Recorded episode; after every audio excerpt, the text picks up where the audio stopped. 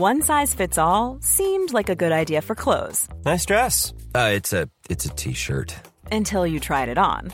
Same goes for your healthcare. That's why United Healthcare offers a variety of flexible, budget friendly coverage for medical, vision, dental, and more. So, whether you're between jobs, coming off a parent's plan, or even missed open enrollment, you can find the plan that fits you best. Find out more about United Healthcare coverage at uh1.com. That's uh1.com. Everyone knows therapy is great for solving problems, but getting therapy has its own problems too, like finding the right therapist fitting into their schedule, and of course, the cost. Well, BetterHelp can solve those problems. It's totally online and built around your schedule. It's surprisingly affordable too. Connect with a credentialed therapist by phone, video, or online chat, all from the comfort of your home. Visit betterhelp.com to learn more and save 10% on your first month. That's BetterHelp H E L P. You know, I've been talking about earned media value for quite some time on this podcast. My friends at Ayzenberg have just raised the bar on earned media benchmarks with their social index. Social Index now gives you globally earned media values across a growing list of six geographies for all your KPIs across the top seven social platforms Facebook, Instagram, LinkedIn, Snapchat, TikTok, Twitter, and YouTube. You can now visualize these values for deeper analysis, and they have a look back window over two years of historical comparisons. Social Index is updated daily. Don't get stuck with old data. Over 1,000 companies have used the social index to understand the ROI of their social campaigns. And if you work with a social agency, you should demand they incorporate earned media values into your reports. Get your earned media value for social content. Visit earnedmediavalues.com slash Alan. Again, that's earnedmediavalues.com slash A-L-A-N. LinkedIn presents.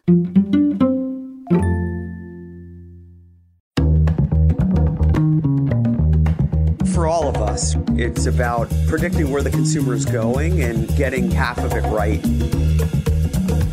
One of the things we want to do is create ads that don't suck. Embracing change creates great possibility. I'm Alan Hart, and this is Marketing Today. On the show today, I've got Dave Skena. He's the Global Chief Brand Officer of Krispy Kreme. Dave's a 20 year performance driven innovator and marketer. He joined Krispy Kreme in 2018 and has really focused on flipping the script, if you will, regarding traditional marketing in the category of an underdog brand putting premium on insights and creative driven earned media strategies, much of which we will talk about today. Before Krispy Kreme, Dave was the chief marketing officer at Ruby Tuesday. And prior to Ruby Tuesday, Dave was a marketer at PepsiCo for over eight years, where he led brands such as Lay's, Ruffles, Sun Chips, Tostitos, and Lay's Dips. He began his career as a consultant for Andersen Consulting, now known as Accenture. On the show today, we talk about Krispy Kreme, the uniqueness of that brand and the experience around omni-channel and how it's delivered. We talk about partnerships that they've had with big brands such as Oreo, Chips Ahoy, Hershey's, and Good Humor. We talk about also how they're able to capture moments in culture, which is actually a good way to hack the news cycle and get more awareness and earned media for your brand. We talk about the importance of performance marketing and getting a return on that marketing investment. So, that and much more from Dave Skena.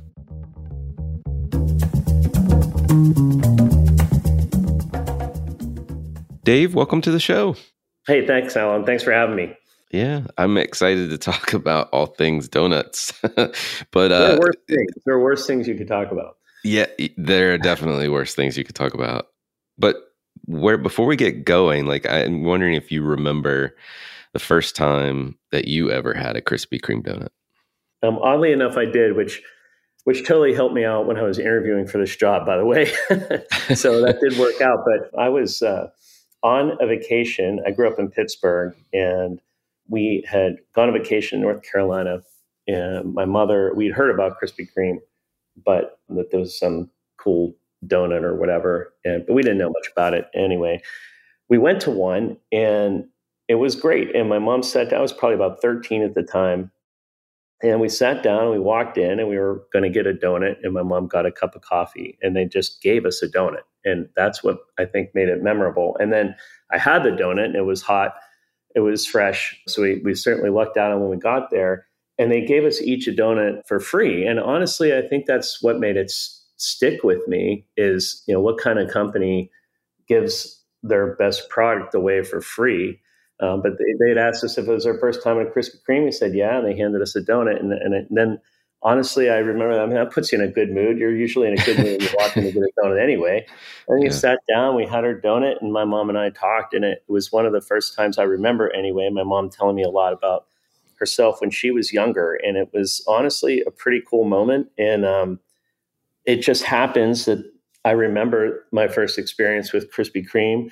But uh, as I've had this job, I realized a lot of people seem to remember their first time with this brand in ways that that you don't always remember the first time you had an experience with a brand. You know, if it's mm. uh, and and I think that's you know I think that's pretty cool. I think that's a unique thing. There aren't a whole lot of brands where you can remember where you were the first time you you had it, and um, I really do, and I think a lot of people do, and I think it's it's a special kind of brand. I would agree. I would agree. I mean, I grew up in North Carolina and I remember my first experience with the brand probably wasn't I mean, it was a great experience, don't get me wrong, but it's not the the moment that you're describing in the store. I was my dad would bring home, he had a sweet tooth, but I remember him first time ever bringing home like a an entire dozen of Krispy Kreme glazed donuts from the grocery store. And I just remember the smell, which was great by the way. but yeah. the smell and then the the taste, being able to sink sink your teeth into that, and then but then it was a whole new discovery experience when I went to college in Raleigh, North Carolina, and ended up at that store. The and watching the donuts being produced, and then you know, taking them right off the line and put them in a box to have a, a really hot Krispy Kreme donut was amazing. Yeah, I think uh, I mean, there's a lot of reasons the brand's special, and I'm sure we'll get into that, but that's definitely one of them. Not a whole lot of brands are so easily shareable or show you their entire manufacturing process before you eat it. And it's just, yeah, it's got a lot of unique things about it. Yeah. There's not much better than a hot now Krispy Kreme donut. It just like no. it just melts in your mouth as soon as you put it in there. But anyway, now I'm hungry for donuts. um, well, so let's talk about how you how you got to Krispy Kreme. Uh, you're now the chief, sorry, global uh, chief brand officer of Krispy Kreme, yeah. and like, what was your pathway? Yeah, well, you know, I guess it's probably like most people's pathways and, and careers. It, it sure as sure as heck isn't a straight line. And I'll, I'll take you in the wayback machine. But you know, I, I, I thought I was going to be a, an economist. I studied economics and political science undergrad, and and then absolutely none of that happened. I got my first job at at Andersen Consulting. Now it's Accenture, and I loved it. Actually, I loved everything about it.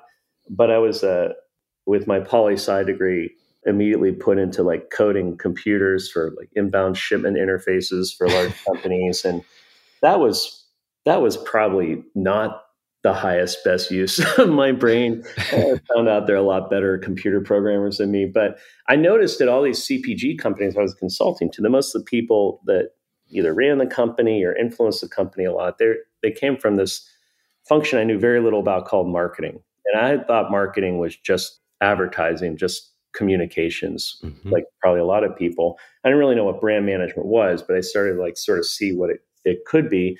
And so I said, well, that, that sounds like something I want to be involved with right there. And so I went to Kellogg Business School and I started over and I took a, you know, big pay cut after my MBA program and, and coughing up that money to go into an entirely new industry. And I started it, was lucky to start at Kraft Foods, which was a fantastic training ground absolutely top tier training and academy kind of company. It was great. And then after about six years there, you know, I, would had three kids by that time. My wife's family was down in Plano, Texas, and mm. a couple of my good friends moved from Kraft to PepsiCo and their Frito Lay division. And so it was a it was at that point, even though I love Kraft, a pretty easy choice to go down to join Frito Lay. And I spent about 10 years at Frito Lay in a whole bunch of roles. And I absolutely, I absolutely loved it.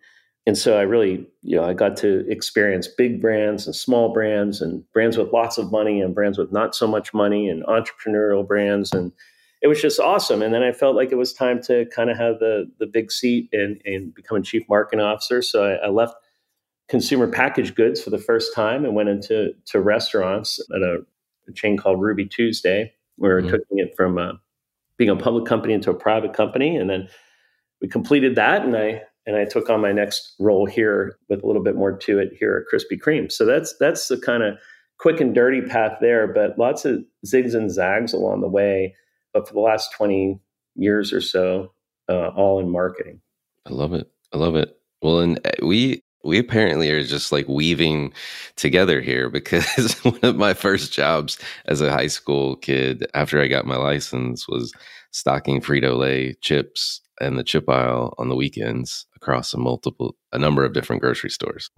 and honestly, I think it's been one of the best jobs I've ever had yeah. because my friends were lugging the two liter Pepsis around, and that is a lot of work. And, yeah.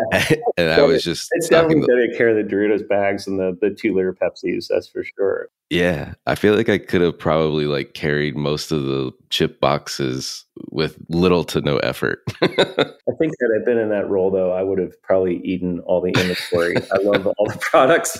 My daughter's actually starting at PepsiCo here in a couple weeks, and I, I just think I've been so lucky to have like a couple absolutely extraordinary companies that, mm. that taught me how to perform in an environment that's a little smaller, more entrepreneurial. And I, I, think it's been a huge benefit to me in my career to to have those those guys in my background. Yeah. So you you spent time in CPG, you spent time in hospitality and restaurant, and now you're at Krispy Kreme. Like, what's what's different about Krispy Kreme? It's it's a little bit of both models in some regards.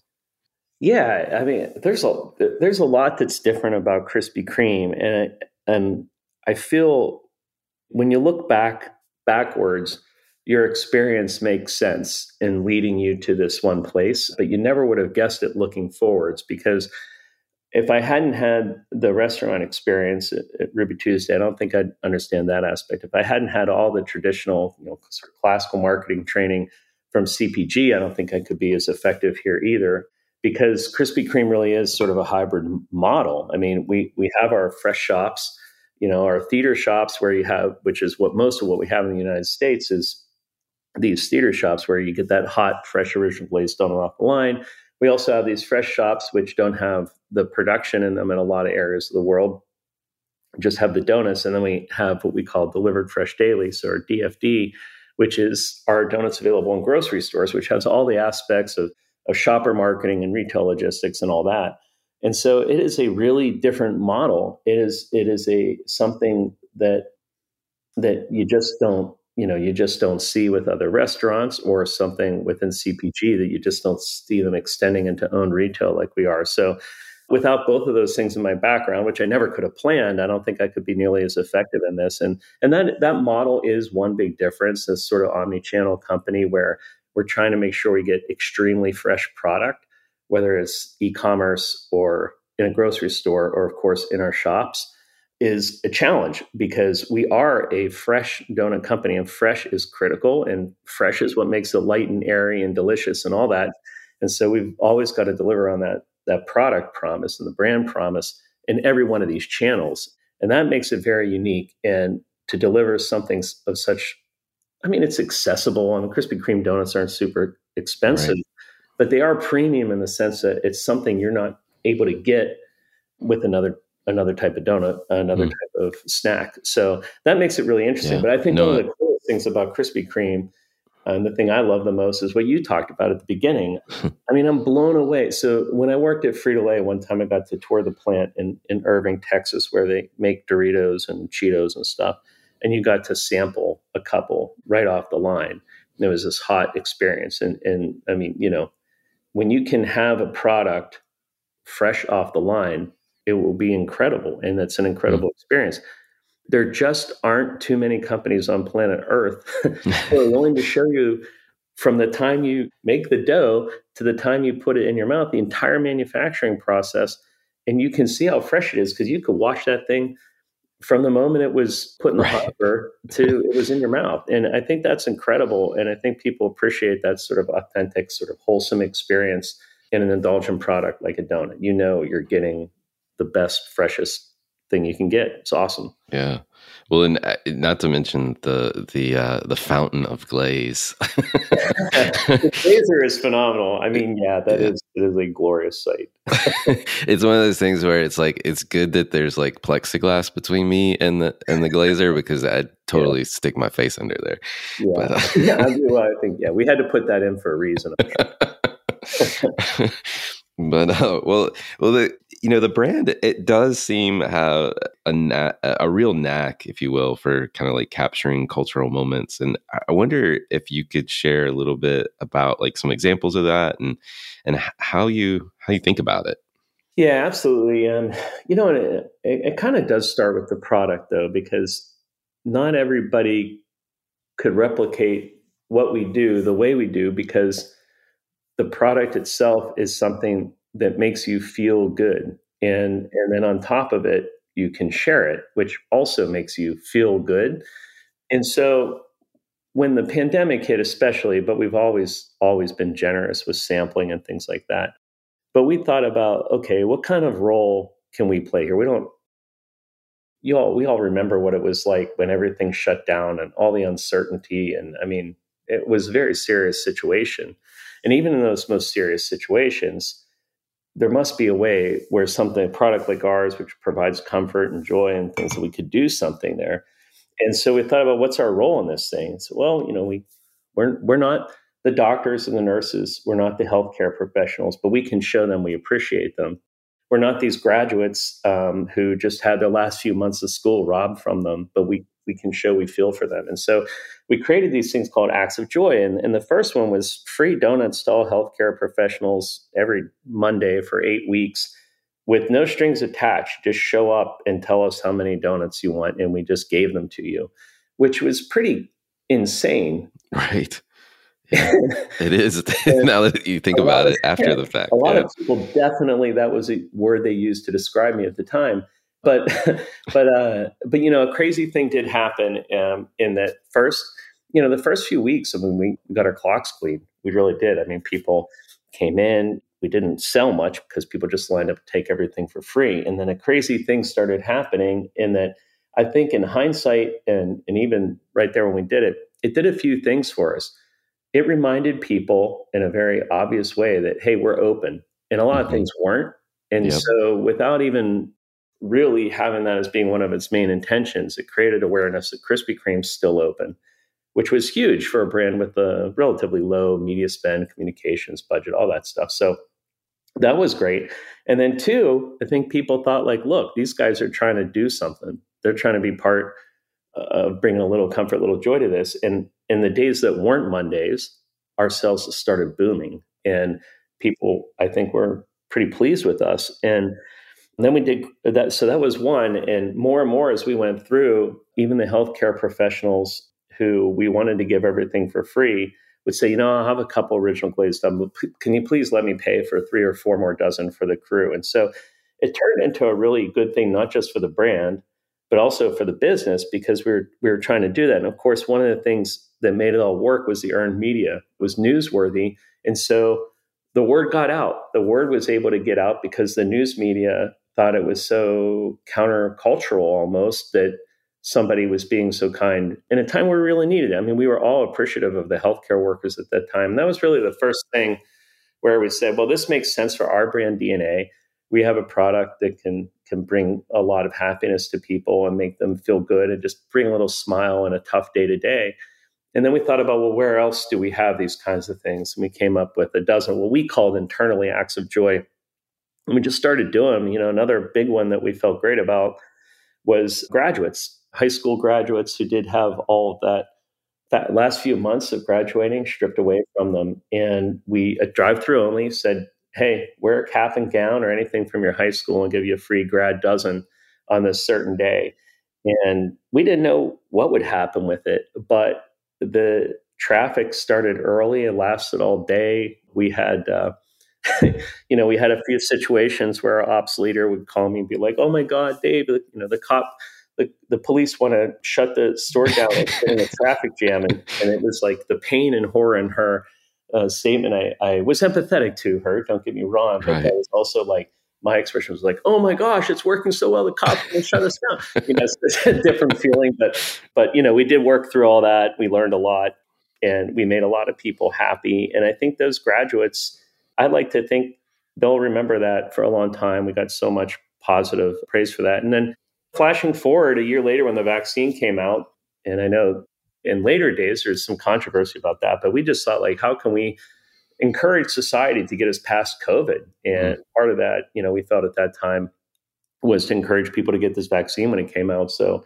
after it just come out for the elderly, but before it hit mainstream, we said we'll give everybody who who got the vaccine just come in, tell us if you got it, and you can have a donut every day, each day, every day for the rest of the year. And uh, that was you know taken advantage of by a lot. And again, one of the keys to make all this stuff work was you have to do something so interesting and so provocative that the media wants to talk about it. Mm-hmm. Otherwise, mm. it, it runs the risk of going unnoticed. So those are a few of the things we did, and I, we continue to look more. And we have a lot of fun things we to uh, you know that aren't aren't so um, societally high minded, but we love science and STEM. So we we've done a Mars donut, we've done one celebrating Artemis, we've done a strawberry moon donut. We've just got a thing for science because we know a lot of teachers use those events to teach their kids about science in, in high school or grade school, and donuts are always a fun way to uh, engage people. Yeah, I mean it's it's pretty amazing that, the, how you've been able to capture the essence of the the moments that are mattering and and you're right it's like very authentic because I think most people that have had a Krispy Kreme they realize that it does bring a little joy, you know. So if I'm getting a shot, yeah, Krispy Kreme sounds good. sounds good, right? You deserve a little treat after that. Yeah, yeah, exactly. It's like a little kid moment, you know. Uh, go get your vaccine, and then I, mom or dad will get you a small toy. yeah.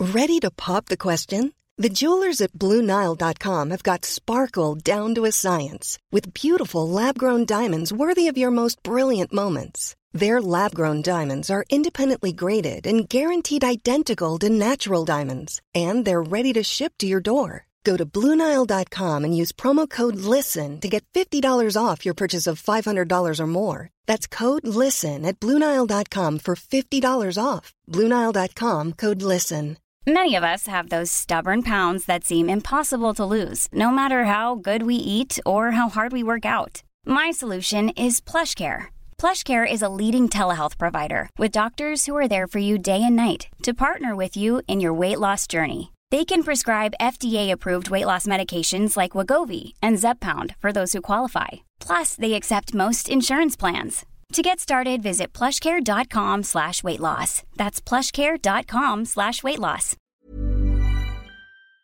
Go.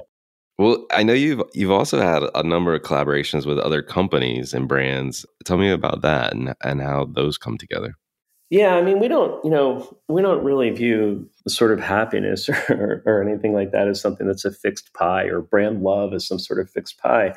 And what we found is when we collaborate with other brands that perform a similar function that people love, especially, you know, like a Hershey's or an Oreos or Biscoff, and the people love that because hmm. people love more than one product. They love more than one brand. So when you can put them together, sometimes it's you know one plus one equals a lot more than two for them. It's just a really great treat, and and we we welcome them in. They they help us. They're such great collaborators. Most of these these partners we have, whether they're you know, um, Oreo or Chips Ahoy or Hershey's or Good Humor and so on, we try to partner and collaborate with other sweet indulgent brands that can kind of combine the taste of our donuts with the taste of another brand that they love. And and we're always doing that. We have done that time and again, and people have appreciated it time and again. It benefits our brand to be associated with mm. those wonderful power brands. And and lucky for us, it benefits those brands to be associated with Krispy Kreme. So it's a real win-win, and it's something we've worked on a lot over the years and gotten better at over the years in those things, you know, we have a lot of success on special occasions, Halloween, mm. Christmas, Valentine's Day. Mm-hmm. But these power partnerships we have with these other big sweet treat brands, they help us turn an otherwise uh, holiday free time into a really special reason to come to Krispy Kreme and try something new. People are always interested in what kind of new things we can provide. And and these partnerships and the partners we work with, you know, they're awesome collaborators, and we we keep trying to come up with new things. And there's uh, there's some on the way. I promise you that. So. I'll stay tuned for sure, for sure. I mean, eh, keeping it fresh and finding partners, like you said, that are also kind of like sweet, indulgent brands makes a lot of sense. Like, do you think about it in terms of I'm going to get technical on you. but do you do you think about it in terms of like expanding the brand's mental availability, like like how it sits in people's minds, or is it creating an, an additional occasion to try it, or, or maybe it's both? I don't know. I mean, I think look, ultimately we're a pretty low frequency brand. You know, we're mm. an occasional indulgence and not something like a lot of quick serve restaurants or something where it's habitual people are there multiple times a week. That's kind of not our game. So I think when we provide these partnerships, one thing we're doing is creating an, an opportunity for some people who it's just that nudge they need to to make it worth the trip. We don't have and don't intend to have a hot theater shop on every street corner. That's that's not our our game. So people tend to have to drive a little further to get to a Krispy Kreme in most areas.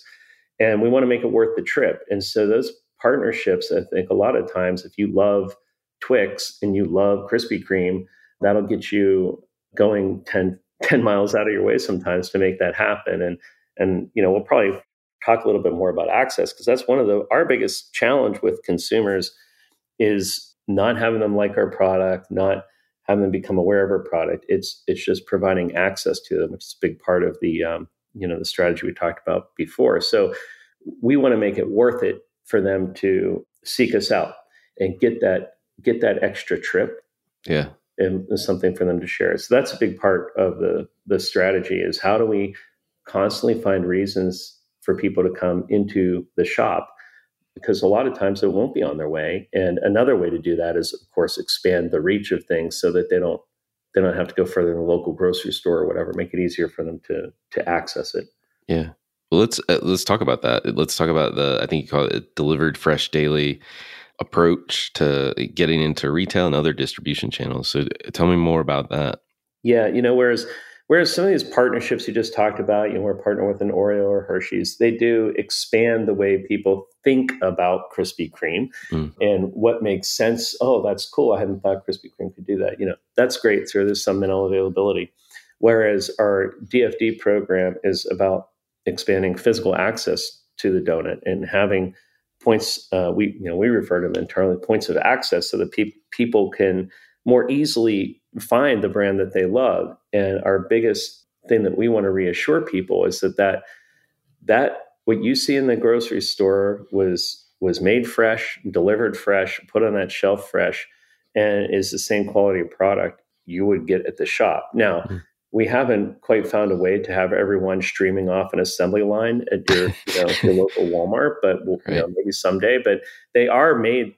I mean, they are that fresh, right? Um, yeah, they, are made just as fresh as the donuts on the shelf in the shop, and so that has been a big part. And over the years, we've added thousands of these access points through retail partners, grocery stores. Most recently, in a test with with McDonald's. But you know, we're we're adding more ways for people to just access the brand that they want with and and and have that little smile in their day, that delicious donut, make their day a little bit better, even if they can't get to a, a fresh shop. I love it. I love it. Well, how do you so we've talked about you you guys uh, you're not an everyday brand for everybody of course and you're growing your points of points of access and distribution I imagine you. I mean, you're not you're not P and G either, and so your budgets are not not ginormous. I'm sure you always want more. How do you think about you maximizing your marketing and your investments, if you will?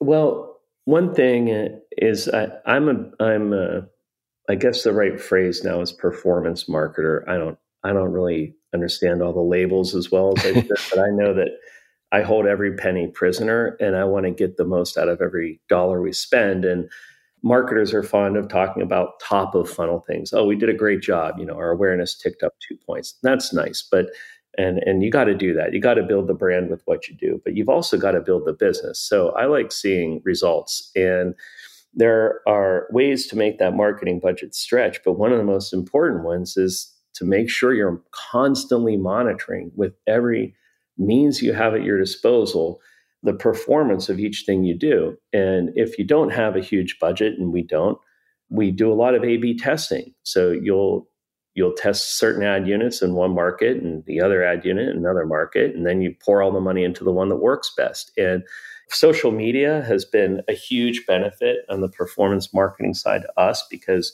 you can see so quickly who your message is resonating with, and then you can spawn lookalike audiences for that message with the types of people who seem to be engaging with the ad and and you can geo target it around your shops and you can geo target it to make sure you're only hitting geographies where you are so you know we found the so one of the big things on the paid side is the flexibility and precision that social media channels allow whether mm-hmm. they're you know TikTok Instagram Facebook or some of the ones we use the most. They just allow a really good degree of specialization or or or targeting in a in a value sense or you know a pe- mm. targeting ads towards people who are responding and engaging with independent of any demographic or psychographic and of course geofence in an area where they're likely to to visit your store. So that's one aspect of it. But i think one of the biggest things we've done at krispy kreme that has been enormously powerful is what we are talking about before is when you can do something that's completely in keeping with your brand DNA that becomes newsworthy and gets a massive amount of word of mouth and a massive amount of earned media, PR, where you do something so interesting or so in tune with pop culture that it becomes part of the conversation. Mm. That's how you win. I mean, yeah. you're right. We're not P&G. We don't have a billion dollar marketing budget to to do all the traditional tools through frequency and bang, bang, bang on people until they buy your shampoo. I think those are great. By the way, they work. I'm not disparaging right. at all. I'm just saying yeah. we need like we need different tools. And for us, earned media and using our product as a way to to participate in culture has been a way where we've gotten billions and billions and billions of, of earned media impressions and talk value that drives traffic. It's not just awareness, it's not just good feeling about the brand, although it does both those things. It sells and it sells immediately. Mm, I love it. I love it. Well, the other thing I would just point to, I mean, I'm reflecting on kind of where we've gone in the conversation. I was alluding to the maybe some people call him the dark lord of marketing, Byron Sharp, and uh, how brands grow. You know, but you are you are showing how you can achieve the same mental availability or or physical distribution and not have to do it with endless resources and that's pretty amazing to be honest like what you guys are doing and how you're able to not only you know expand how people think about the brand the moments that they think about it but kind of hack the hack the tools that you have at your disposal to make it work for you at scale. It's pretty interesting. Yeah, well, you know, and I have to say, just to uh, for all my my marketing friends who might hear this, it would also be fun to do this with unlimited resources. uh, yes, it's not like just to be clear, I'm not begging for fewer resources to get my job done. It would actually be awesome to have more. But yeah, you you know, you look, you do the best you can with the the hand you have, the cards are dealt. And and it's true, small companies, and it, obviously I'm familiar with the the book you're talking about that theory. Yeah. I, I do think sometimes people forget about the product. They always want to ladder up to mm-hmm. just the emotional space and trying to occupy some something there, and sometimes forget the reason to believe of why you can. You know, whether we're talking about Gatorade or or Nike or Disney or or little Krispy Kreme, right? But like, it starts with a fresh original glazed donut that is unlike other products and that's very difficult to replicate. If you walked in to a venture capitalist with the business model, or we're we're going to build a manufacturing facility in every shop they have. Probably it'd be hard to get that, but we've done it and we've made it work over 86 years. So we already have that credibility.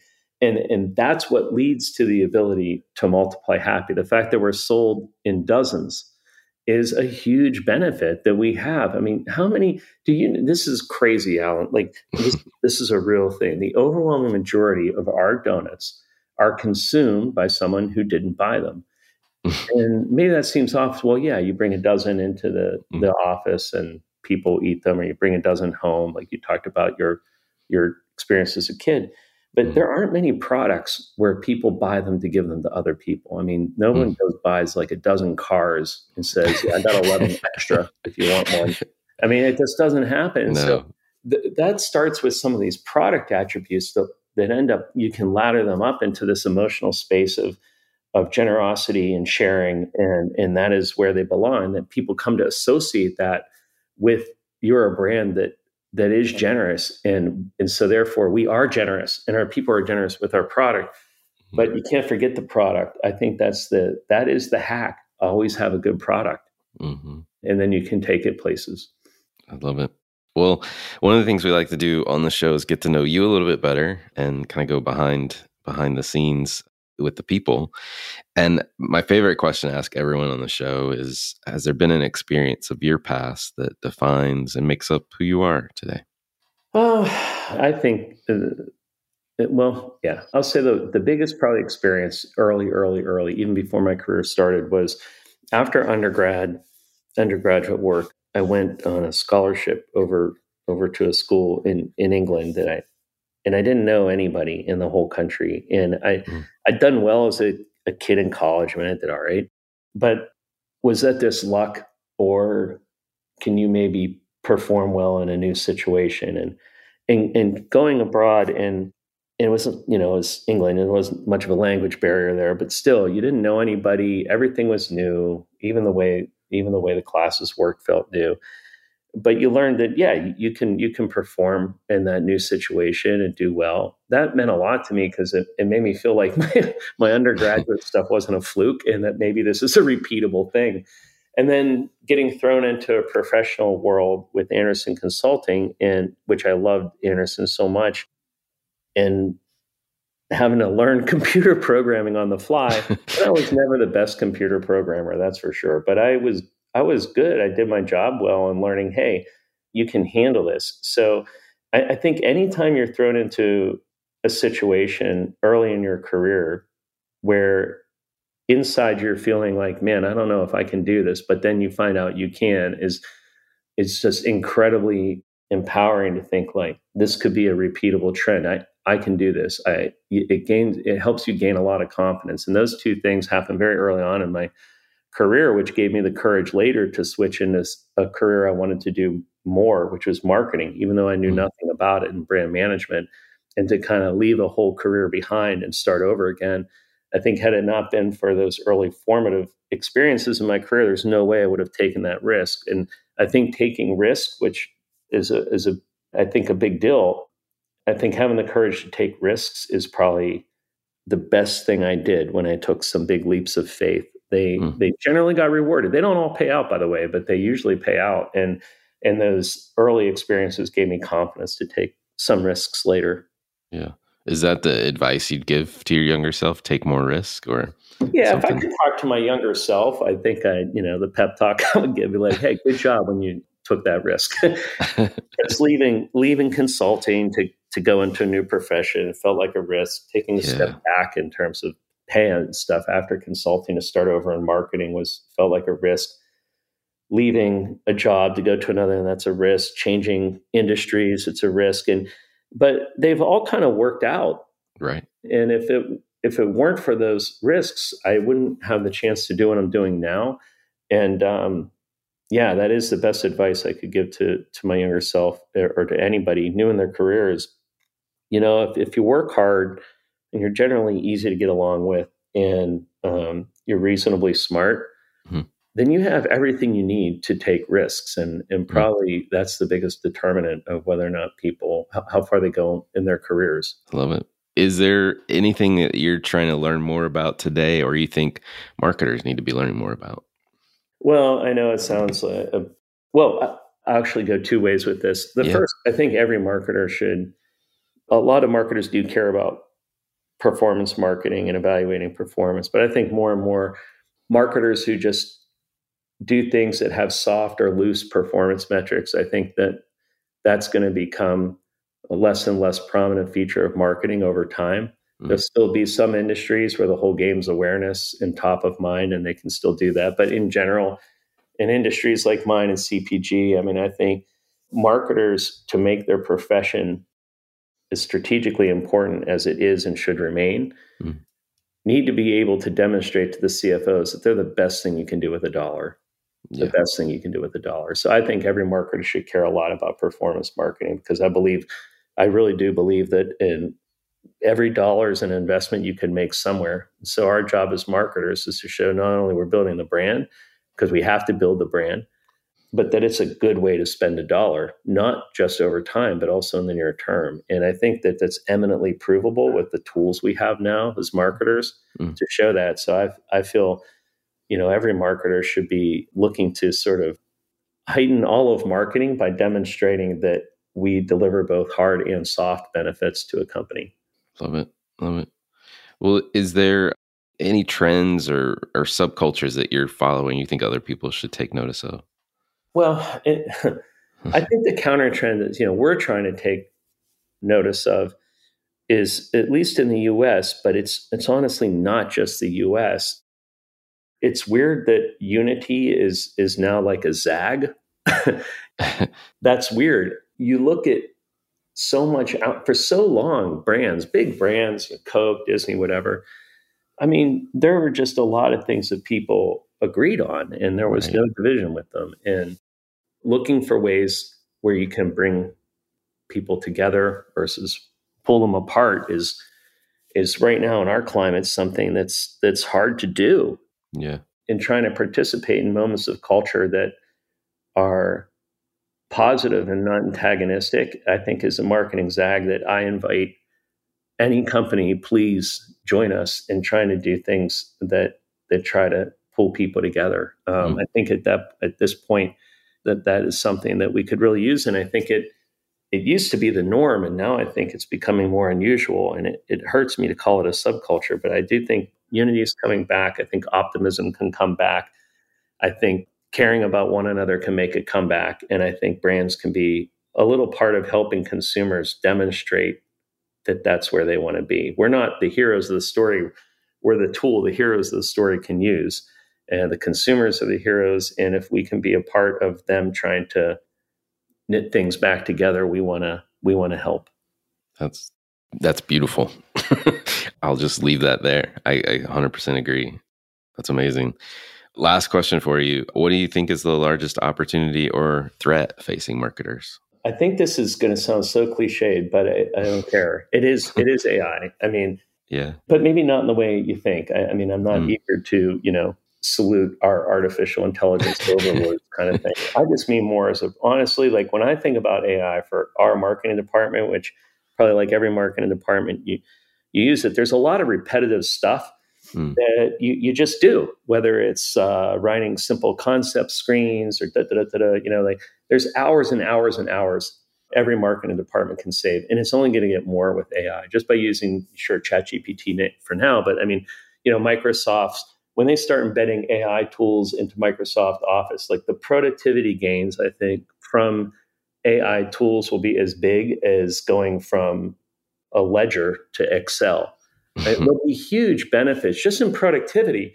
And so that's the one side. I think a, a, a, group of marketers will be able to do an enormous amount more work than they can now. And there's an endless amount of work to do. So I don't really think so much about the job dislocation.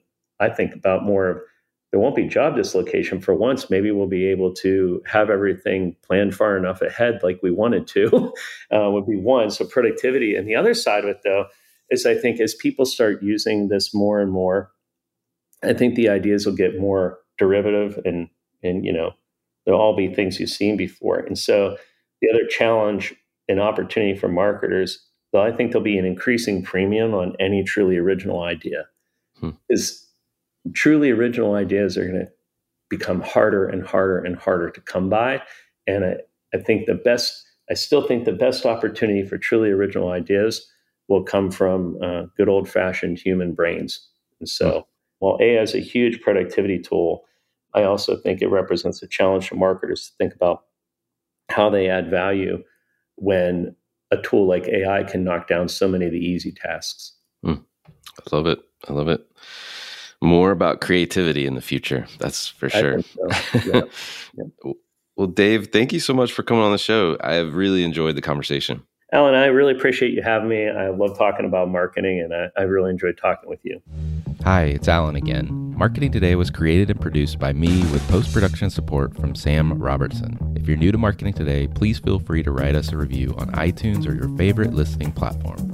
Don't forget to subscribe on marketingtodaypodcast.com. Tell your friends and colleagues about the show. I love hearing from listeners. You can contact me at marketingtodaypodcast.com. There you'll also find complete show notes and links to what was discussed in the episode today, and you can search our archives.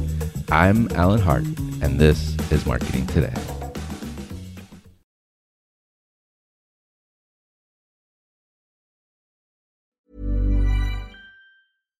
Deserves the best, and there's no better place to shop for Mother's Day than Whole Foods Market. They're your destination for unbeatable savings, from premium gifts to show-stopping flowers and irresistible desserts. Start by saving 33% with Prime on all body care and candles. Then get a 15-stem bunch of tulips for just $9.99 each with Prime. Round out Mom's menu with festive rosé, irresistible berry chantilly cake, and more special treats. Come celebrate Mother's Day at Whole Foods Market Mom deserves the best, and there's no better place to shop for Mother's Day than Whole Foods Market. They're your destination for unbeatable savings, from premium gifts to show-stopping flowers and irresistible desserts. Start by saving 33% with Prime on all body care and candles. Then get a 15-stem bunch of tulips for just $9.99 each with Prime. Round out Mom's menu with festive rosé, irresistible berry chantilly cake, and more special treats. Come celebrate Mother's Day at Whole Foods Market.